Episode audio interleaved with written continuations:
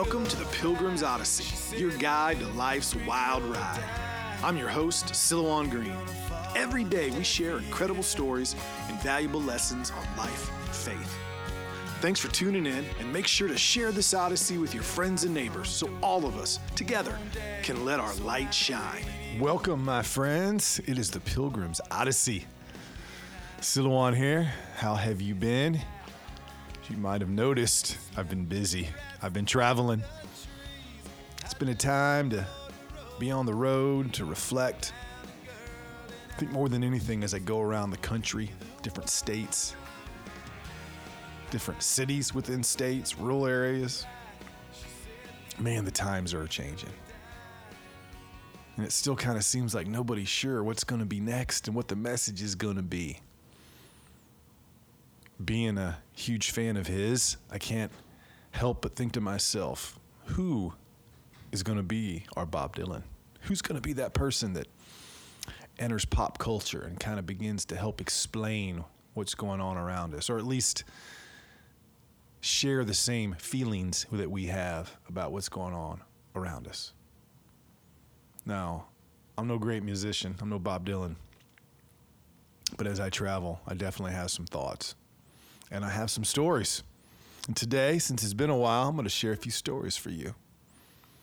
Recently, I was outside Seattle at the Tulalip Casino speaking to a group of fire commissioners from around the state of Washington and it was pretty good schedule for me. I got to speak in the morning for a few hours and then I had the afternoon free and that was a schedule for a couple of days. So I had plenty of time to kind of get away from the hotel, get away from the coast, the hustle and the bustle and head off into the mountains. So one day I took a road trip into the Cascades. Awesome sign as you're kind of leaving the coast and headed into the mountains, and you're in this valley, and it's all green and farms, and these huge mountains just rising up from the valley floor, and a big sign says, Welcome to the North Cascades, the Alps of America. And man, sure seemed that way. It was an amazing drive along Highway 20. Nothing but green valleys and soaring mountains and lakes in the middle of nowhere. There was even this one town that was built by a Seattle Light, and it was like this planned community that looked like something out of the 50s. So like you're in the middle of nowhere, you're you're you know a couple hours from anything big, and right next to the road is like this little town, and all these neat little row houses and neat little trees and little playgrounds, and I mean it was like I was out of a postcard from the 50s, and people live there today. Plenty of time to think and you know, there you are in the middle of nowhere, pure freedom, pure freedom. Saw eagle flying overhead. And just a few hours away in Seattle, it's like ground zero for the battle of what will our country become? How much control will we let the government have? How much of our lives will we give over to somebody else? And then just an hour or two away, pure freedom. Now, on the way back, stopped in a little town called Rockport, Washington. 109 people. Now, although it only had 109 people, a lot of them living in trailers, it was home to the Bald Eagle Interpretive Center. And I was looking for a place to get something to eat, grab a drink, and saw a sign for the Rockport Bar and Grill. So I said, there you go. Can't be bad. Least I hope not. So I stopped, and it was like your proverbial hole in the wall, full of warmth, girls behind the bar had been working there for years, you could tell. As I grabbed something to drink, I looked at the menu, and today's special, it said, was clam chowder. Got any of that clam chowder ready? She said, Oh, it won't be ready to five. So I was about an hour away, so I'd have to just sit there and wait. And I did. Some of the locals came in, traveler came in. I learned some interesting things about that part of the country. As uh, one of the ladies at the bar said, We got a lot of serial murderers to live around here. I'm like, What are you talking about? She's like, Oh, yeah, haven't you heard? I'm like, What do you mean? She's like, Oh, yeah, serial killers love it out here because it's close to Seattle, but you get in the middle of nowhere and, you know, they go up into Canada and kill people. And then they come back and they live down here and nobody really knows who's living in the mountains around here. Of course, I immediately start looking about around the bar at some of the surly characters in the place, wondering to myself, is that a serial murderer? And some of them look like it. Well, then there was a gentleman sitting next to me, and you could tell he was a regular, but you could also tell the guy was educated, kind of had some money. Started talking to him. Turned out he had worked it for Boeing down in Seattle for years. Then after that, he got into like heavy transportation, as he put it. I said, "What's heavy transportation?" He said, "We're the guys that transport like windmills and Caterpillar tractors."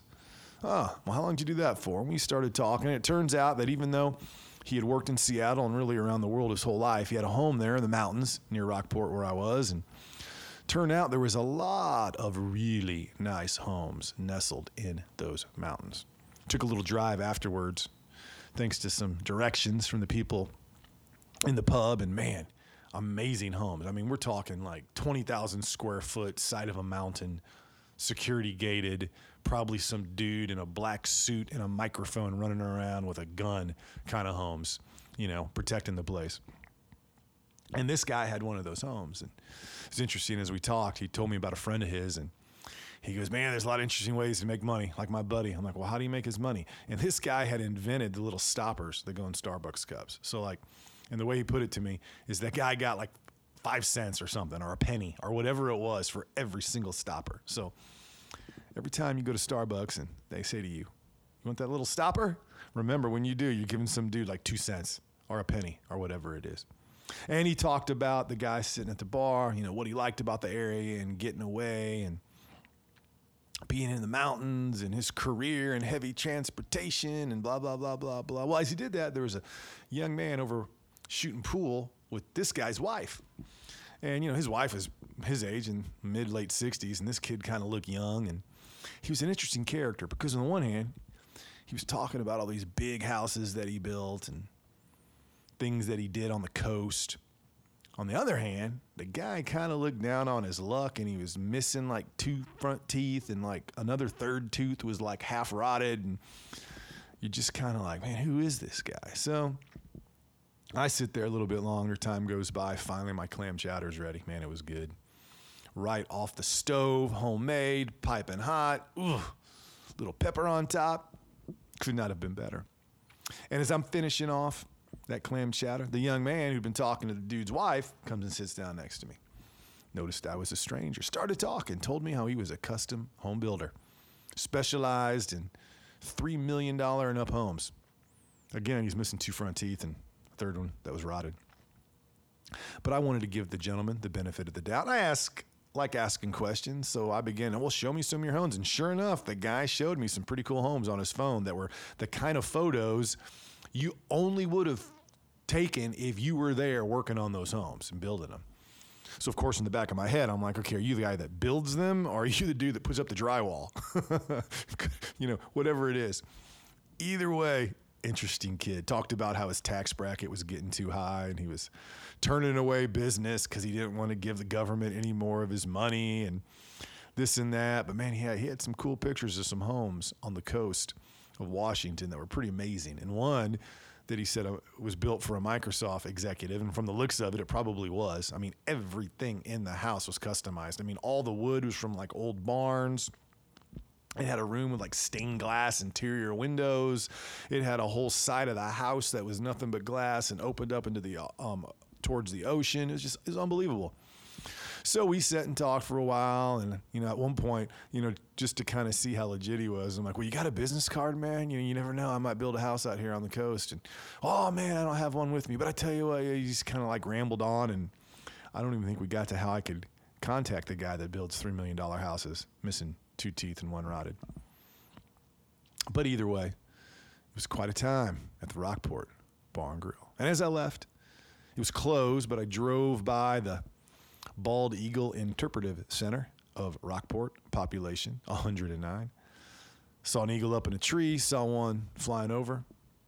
There I was, middle of nowhere, town of 109, and it was an amazing day.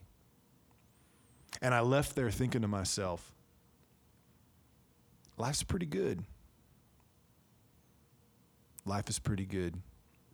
It's easy to get caught up in all the negative you know, you you go to a place like that and you, you watch the news and, and, you see all the bad stuff going on in the world, and man, you can find it. I mean, there was one place just outside of downtown Seattle, It was like out of a Mad Max movie. I'd been there speaking to some police officers at another training, and I said, I want to go see really what's happening here in Seattle. And they kind of gave me some directions. And I went down parts of the city that were just boarded up and people living in the streets. And then I turned off the street, and I'd been there before in previous visits. And it wasn't far from, you know, million dollar condominiums and expensive restaurants. And it was just like a street. And as I turned onto the street, one after another, parked basically, you know, halfway in the curb and halfway in the street was a row of RVs, probably 20 of them. None of them, you know, newer than, you know, the 1990s. They were all like 30, 40 year old RVs. And as I kind of slowly drove down, every one of them had expired plates. Every, most of them were like had flat tires. They were just sitting there, and you could tell people were living in them. And it was kind of a cold day. You know, when you're there, near the water and it's cold and it's kind of misty and it's rain. I mean, you know, as, as Mark Twain said once, the, the, the, coldest winter he ever had was summer in San Francisco because you get like that, that, that when you think it's going to be warm and it's cold and wet, it just ugh, gets to your bones. And so there were, it was like that that day in Seattle. And so there were people that obviously lived in these RVs and they were on the other side of them and they had like these 55 gallon drums with fires in them and they're just standing there. There's like open flames in the sidewalks of Seattle next to RVs and cars that are broken down one after another. I mean, just in this one section, at least 20. And then I started looking around and they were everywhere. There's probably hundreds of these RVs that I saw just all over the city driving around. You see, you see that and you, and you see the reality of it. It's easy to get caught up in it and to awfulize and think, oh my goodness, what is this doing to my life? But then you drive away and you get to a place like the Rockport Bar and Grill and you realize it doesn't have to impact my life. No, it might eventually, it might be inescapable, but right now in this moment, I don't have to get caught up in this negativity. I don't have to get caught up in the bad things. I can have an amazing bowl of clam chowder. I can meet some interesting people, even if they're a little crazy. I can drive into the mountains and see some amazing homes. I can go sit by a lake and think about life and be reminded how important my family is and all the people I love. And I can do that not just in the Cascades of Washington, but I can do it at home. I can do it at home just sitting in the room with my wife and having a conversation with no technology, no phone, no radio, no TV, just sitting, you know, her on the edge of the bed, me in the chair in her room, the kids playing and just talking. Holding my kids in their in my arms going for a walk in the woods, shooting some baskets with the kids. You know, you, you can find moments like that right now. They used to happen kind of easily. That was life. You know, life was a neighborhood and kids playing outside and family gatherings. It's not as easy to find it now, but if you're intentional, you can find it wherever you are. And you got to remind yourself how important it is to make that happen that your journey might not be into the Cascades, but today, right now, man, you can take a journey to a park, to an old friend, to church, turning out the lights, and just listening to yourself breathe. And as you do it, ask God to reveal Himself. And then in that moment, a little bit of magic, a little bit of a reminder that the, that the, the, the worst part of all the bad stuff in the world is when it distracts us. Is the most insidious thing in the divisions, in the fighting, and the squabbling, and the politics of our of our country today is it takes us away and it takes our sight off of the things right in front of us that as a human being we can experience right now with nobody's permission and with no money, no matter where you live, and no matter where the weather is, no matter whether you live around mountains or cornfields or whatever it may be. I took a journey into the Cascades, but it is a journey that I can take every day. And I say all of that because, you know, the last really month traveling, doing some stuff here at home that's kind of preoccupied me. Looking back on the last year and a half of the Pilgrim's Odyssey, seeing you know the impact it has on people and the messages I get, yet also realizing you know I need to do this in a way that's fulfilling to me and I can sustain it and it's long term. And I realize you know what, it's just going to be about the journey. You know what you're going to hear the next time you tune in the Pilgrim's Odyssey? You're going to hear more stories You're going to hear more from the road. You're going to hear more about the people that I met and what I learned from them. And I might sprinkle in every once in a while some thoughts on religion, some thoughts on mental health, some thoughts on politics, you name it. But the primary focus is going to be on the journey I'm on and the journey I want you to be on. That every day we have a choice to take, whatever our circumstance, whatever our age, whatever our health. Right now, you can go in to the Cascades, just like I did. So until next time, my friends, aim high. Go on a journey. Make life an odyssey. We are pilgrims in this world until we're not in this world anymore. So while you're here, spread your wings, just like the eagles at the Bald Eagle Interpretive Center of Rockport, Washington. And keep your eyes on the things that matter, like good conversation with crazy people and not so crazy people. Homemade clam chowder right off the stove, steaming hot a little fresh crushed pepper on top, football game on the TV, and some kind folk making your day a little bit easier. And so until next time, my friends, I'm your host, Silouan, and may you, as always, find peace. You've been listening to the Pilgrim's Odyssey. Make sure you comment, share, and like this podcast so all of us together can let our light shine. For books, videos, and more content from me, your host, please visit Silouan.com. That is Silouan, S I L O U A N.com. Until your next visit on the Pilgrim's Odyssey, I'm your guide on life's wild ride, Silouan Green.